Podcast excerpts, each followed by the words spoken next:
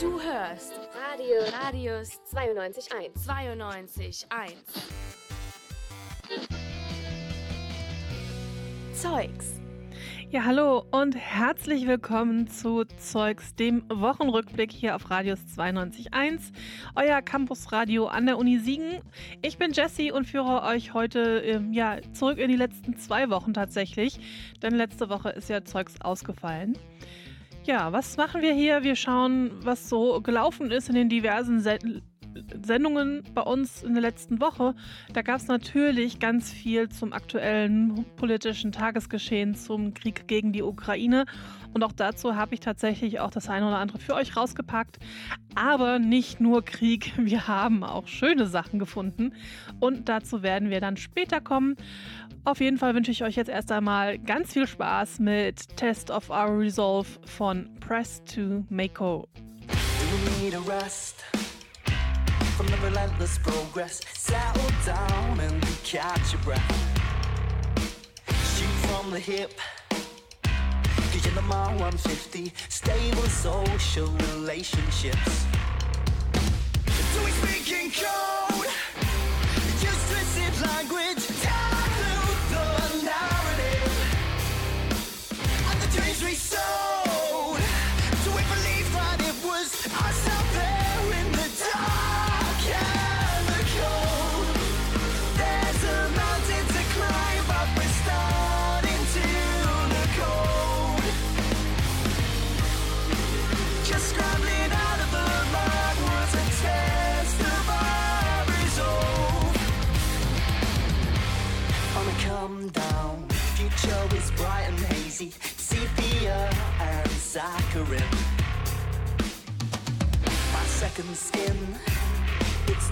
Twisted. Graphite,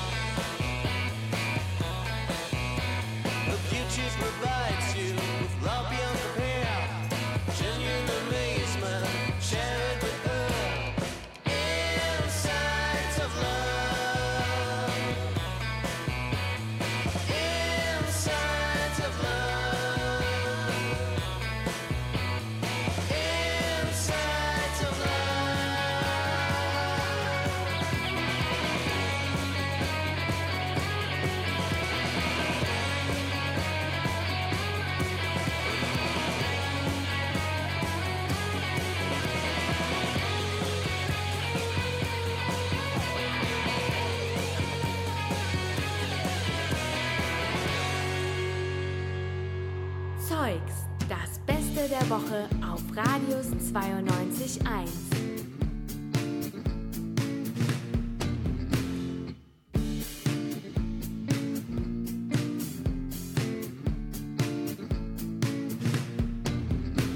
Es ist doch nur ein Chick, so schlimm wird's schon nicht sein. Wieso liebst du mich denn nicht und scheißt drauf, dass ich wein? Es ist doch nur ein Chick zum Zweck des Zwangs in diesem Pool. Früher war das anders, weil man hielt sich nicht für cool, nur wegen Chick.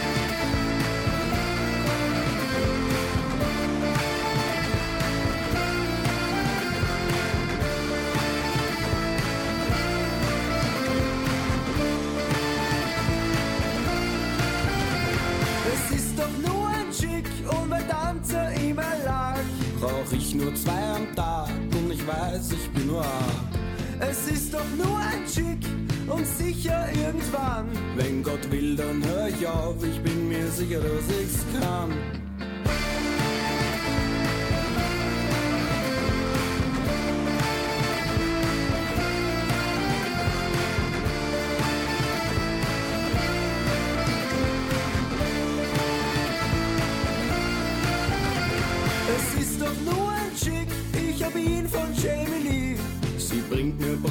Sud, nur dir sicher nie. Es ist doch nur ein Chick, eine Marlboro Light. Die schmeckt zwar nicht urgut, aber ich bin keiner, der gleich schreit, nur wegen Chick.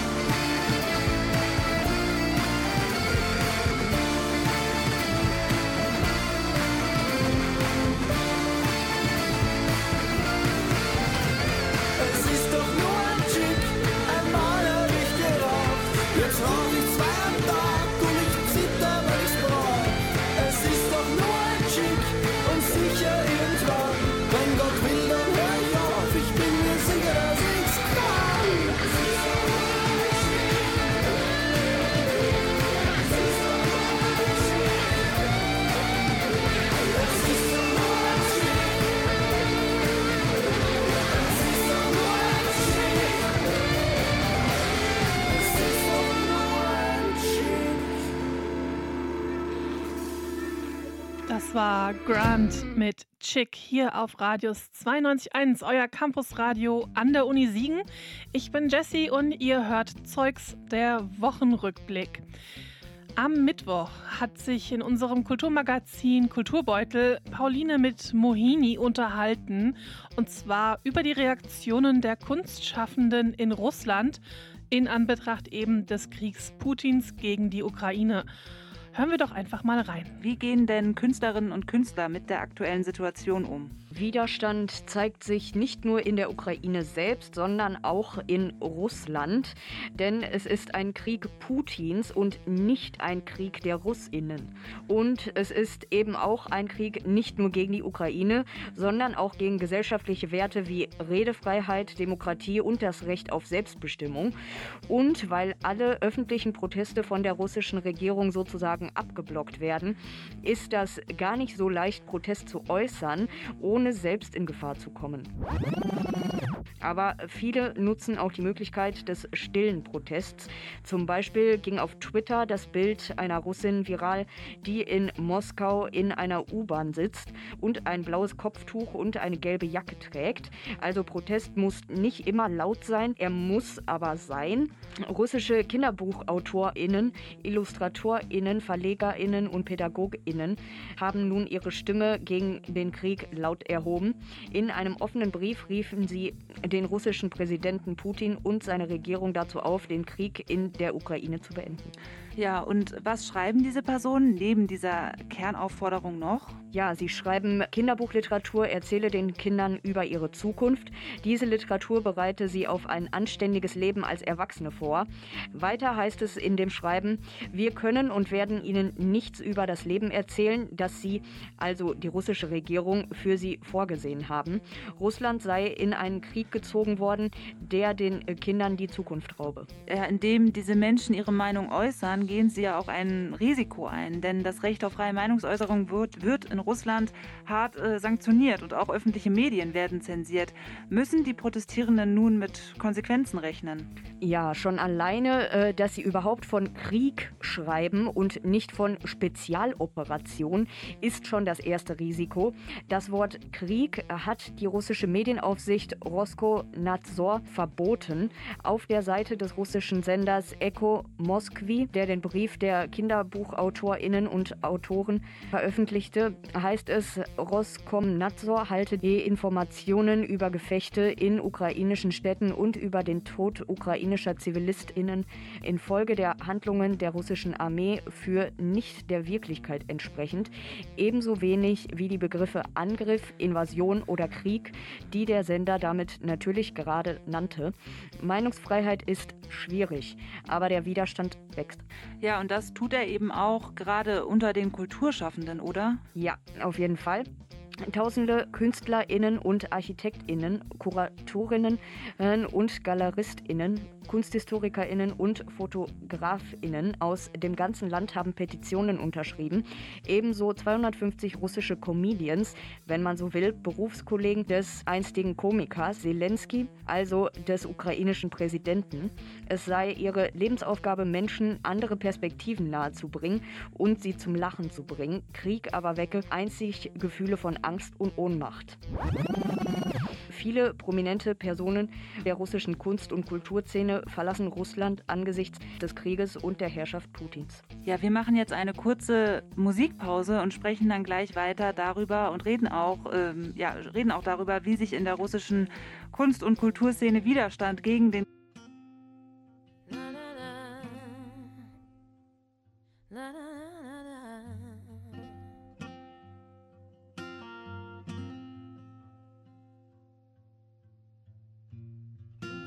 Mr. President, come take a walk with me.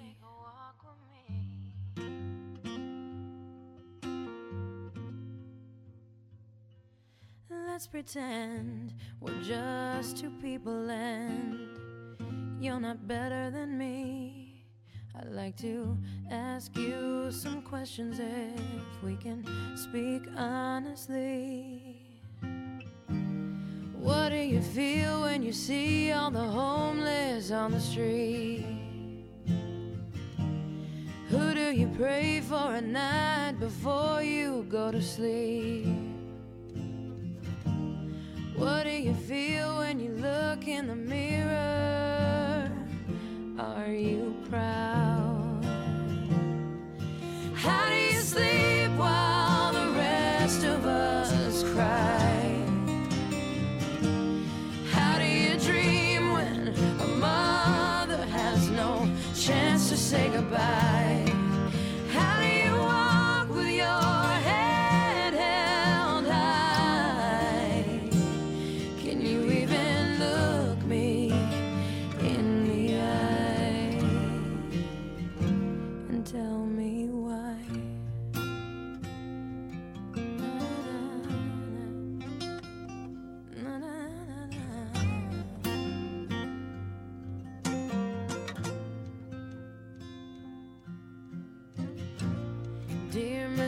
president?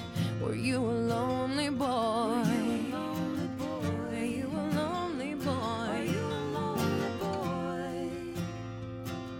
How can you say no child is left behind?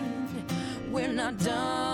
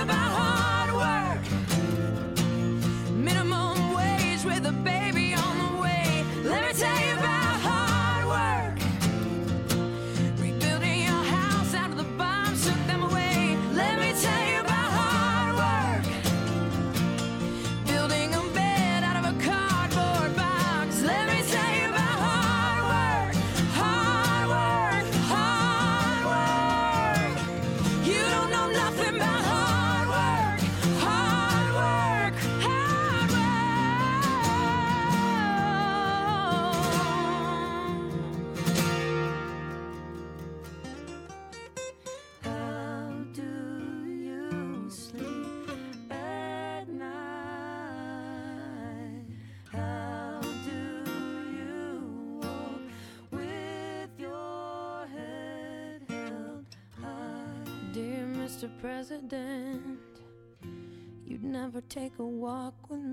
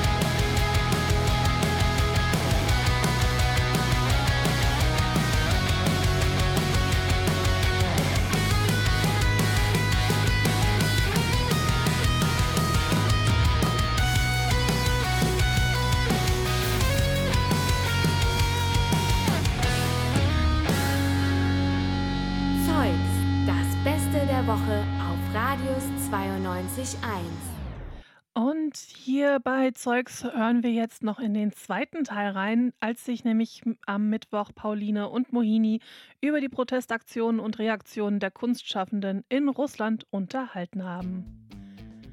Gibt es denn in Russland auch Institutionen, die eben das tun, also sich abwenden und sich öffentlich auf die Seite der Ukraine stellen?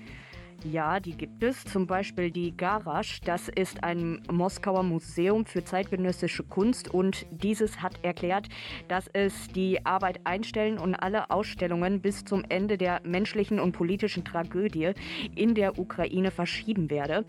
Man wolle nicht die Illusion von Normalität unterstützen.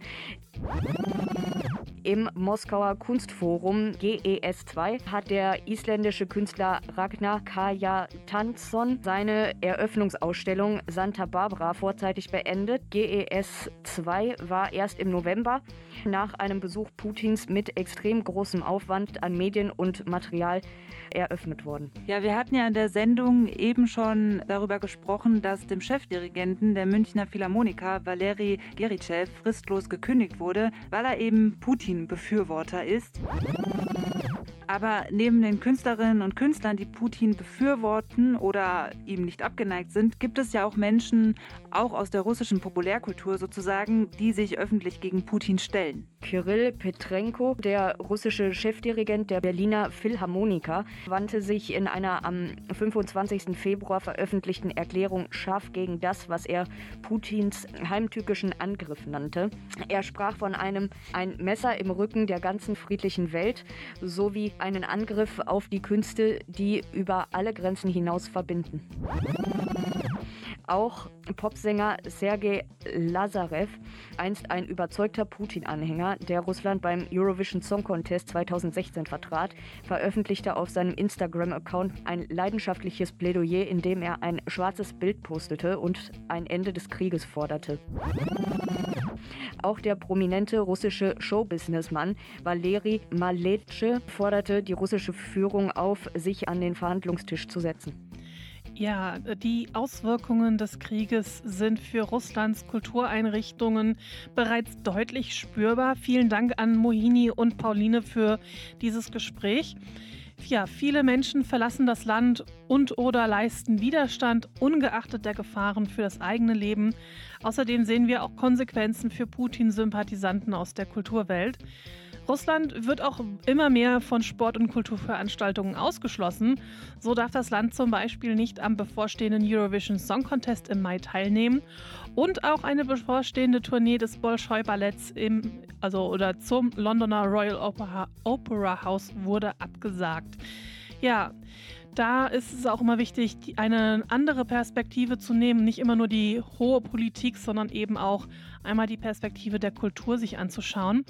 Und auch wenn der folgende Song eher sommerlich daherkommt, handelt es sich bei I Won't Let the Sun Go Down on Me von Nick Kershaw tatsächlich um einen Protestsong aus dem Jahr 1984, also mitten im Kalten Krieg.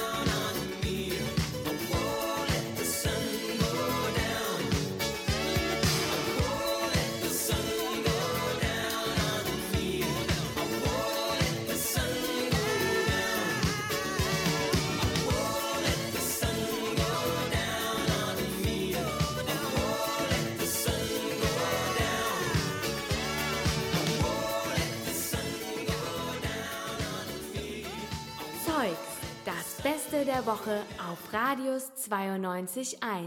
Oh.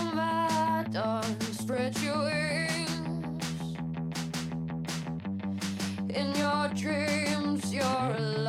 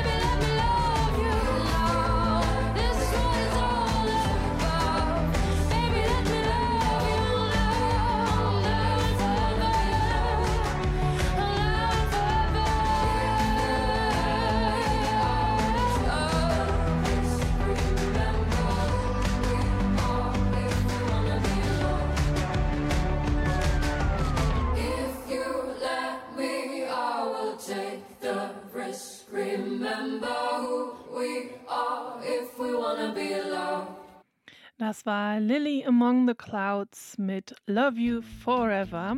Ihr hört Radius 92.1, euer Campusradio an der Uni Siegen.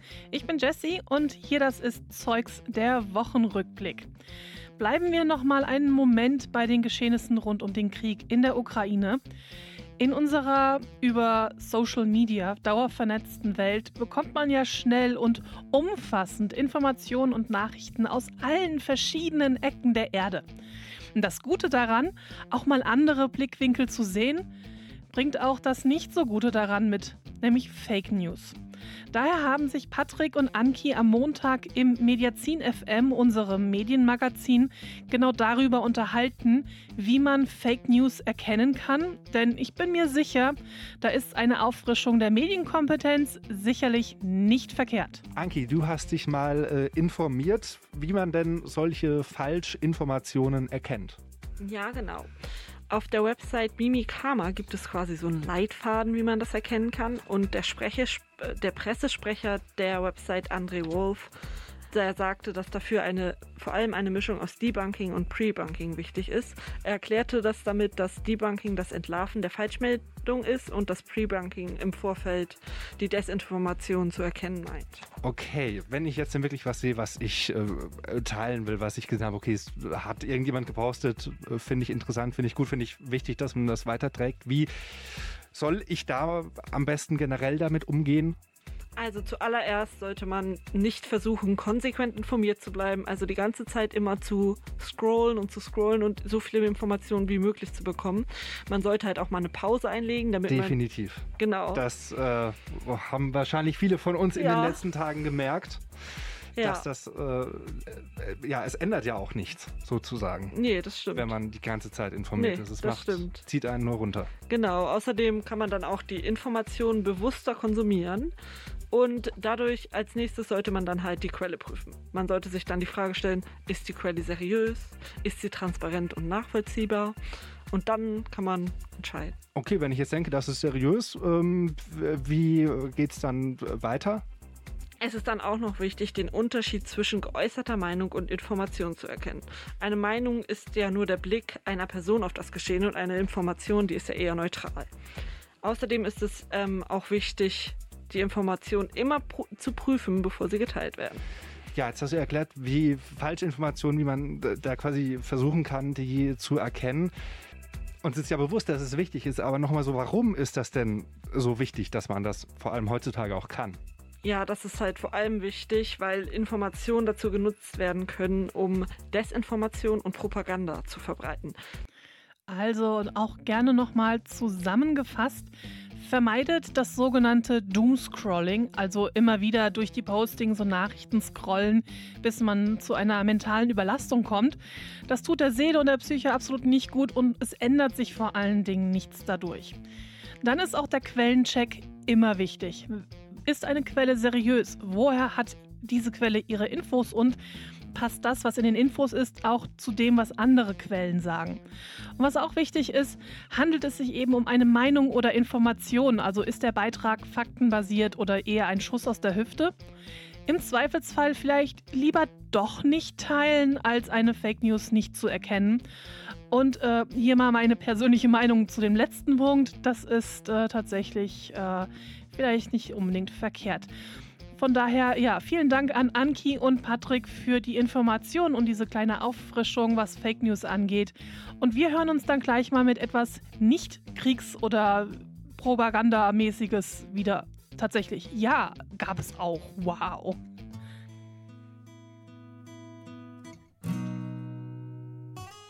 He said, Son, have you seen the world? Well, what would you say I said that you could just carry this gun? You'll even get paid. I said, That sounds pretty good. Like leather boots, spit shines so bright. They cut off my hair, but it looks alright. We marched down, we sang, we all became friends as we learned how to fight. A hero of war, yeah, that's what I'll be.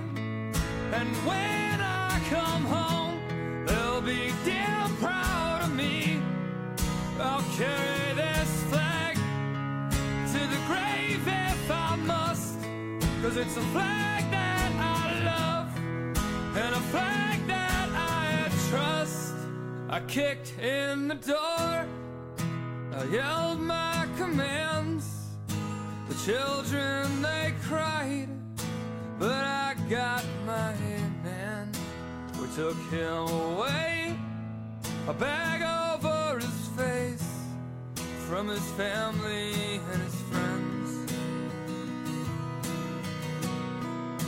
They took off his clothes, they pissed in his hands. I told them to stop, but then I joined in. We beat him with guns and batons, not just once, but again and again. A hero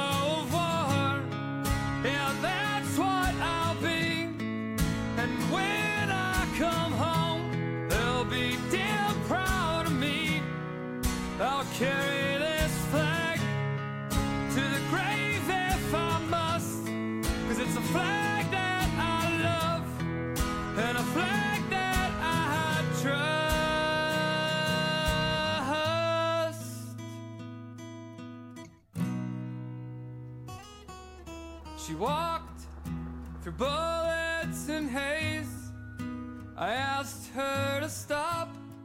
I begged her to stay. But she pressed on.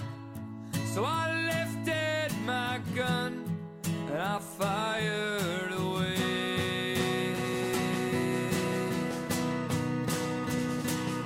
And the shells jumped through the smoke and into the sand that the blood now She collapsed with a flag in her hand, a flag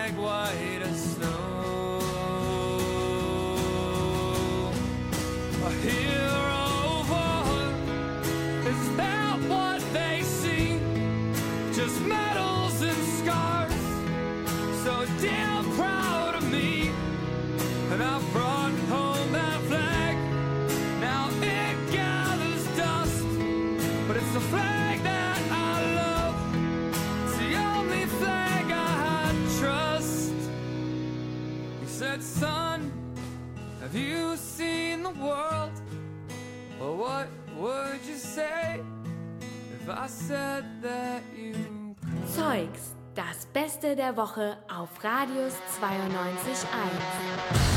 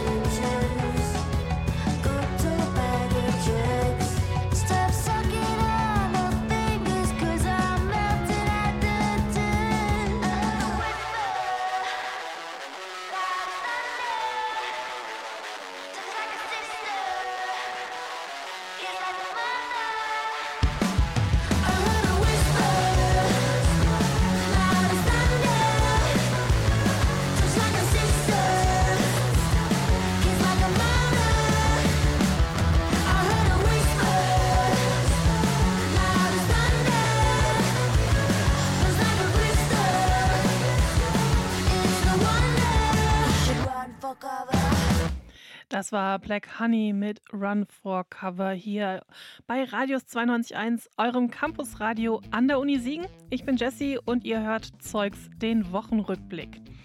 Kommen wir nun mal zu etwas komplett anderem, ganz was anderes. Ge gefunden habe ich es in der Siegplatte, also unserem Musikmagazin unter der Leitung von Phil. Und ähm, ach, weißt du was? Hört einfach selber rein. Der März hat angefangen, das Wetter wird besser und so wie es aussieht, gibt es dieses Jahr auch wieder eine Festivalsaison. Ziemlich geil und bis zu einem der größten Festivals sind es nur noch drei Monate. Es wird also Zeit, da mal ein bisschen ähm, drauf zu gucken und zu gucken, was uns in, ähm, am Nürburgring in der Eifel so alles erwartet. Ihr wisst schon, es geht um Rock am Ring. Jan, was geht da ab?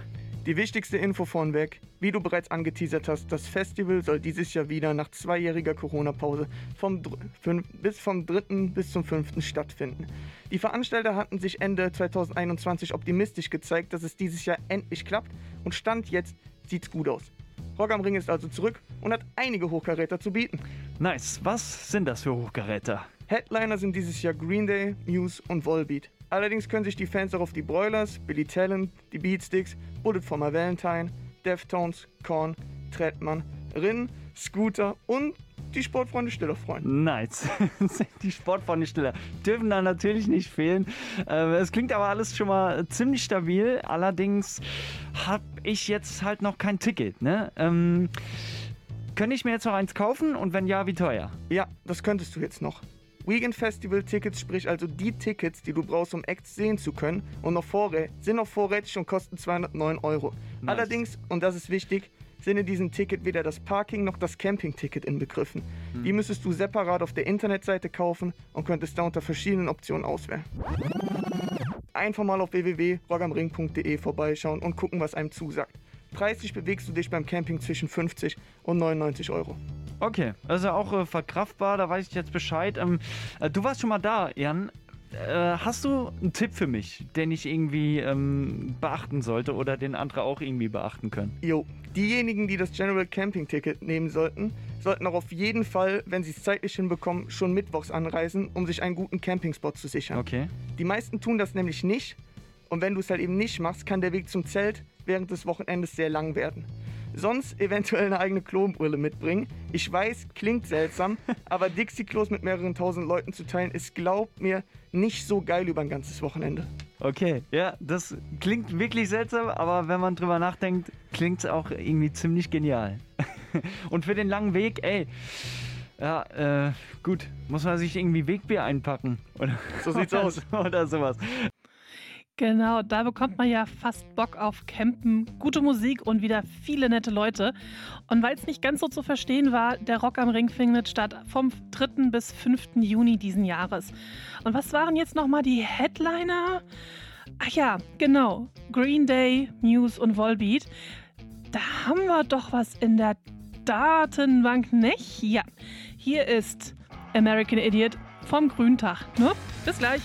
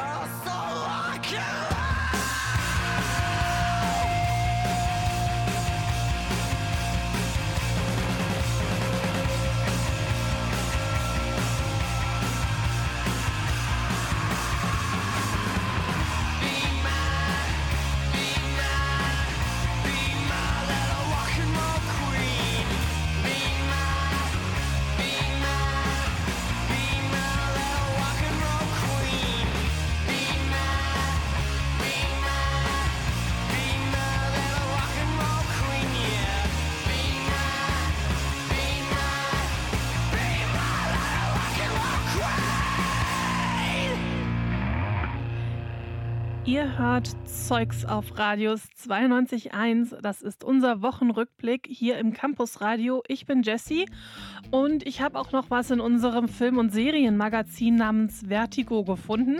Und zwar gab es da einen kleinen Rückblick auf die Filmfestspiele in Berlin. Ja, die Berlinale, wie sie auch kurz genannt wird, fand statt vom 10. bis zum 20. Februar. Und es wurde François Ozons Film Peter von Kant als Eröffnungsfilm gezeigt. Das ist immer auch nochmal so ein Hutziehen vor dem jeweiligen Kun Kunstschaffenden, wenn man da eben das Festival eröffnen darf. Der Hauptpreis, also der Goldene Bär in der Kategorie Bester Film, ging an die spanisch-italienische Koproduktion Alcaraz von Carla Simon. Und was auch noch interessant war in der ganzen Geschichte ist, es war tatsächlich auch eine Präsenzveranstaltung. Klar, das Programm wurde etwas reduziert, ungefähr nur noch ein Viertel dessen, was in der Vor-Corona-Zeit stattfand. Und die tatsächliche Preisverleihung fand schon am 16. Februar statt, denn der Publikumstag wurde tatsächlich auf vier Tage ausgedehnt. Alles einfach nur, damit nicht zu viele Menschen auf einem Haufen sind. Als Präsident der Wettbewerbsjury haben wir auch wieder einen sehr bekannten Namen gehabt, nämlich M. Night Shyamalan. Der Regisseur ist bekannt für Sixth Sense und für Science unter anderem. Und wen haben wir denn noch so an äh, möglichen äh, Preistragenden gefunden? Na, hier nur eine kleine Auswahl. Unter anderem die deutsch-türkische Schauspielerin Meltem Kaptan, die den Silbernen Bären für ihre Hauptrolle bekommen hat. Aber auch Laura Bazuki bekommt einen Silbernen Bären als beste Schauspielleistung in einer Nebenrolle. Als äh, großer Preis der Jury wurde Hong Sang-soos Film The Novelist Film ausgezeichnet. Und auch nochmal etwas Schönes war ein goldener Ehrenbär plus eine Hommage an die französische Schauspielerin Isabelle Hubert. Und wir hören uns dann gleich wieder.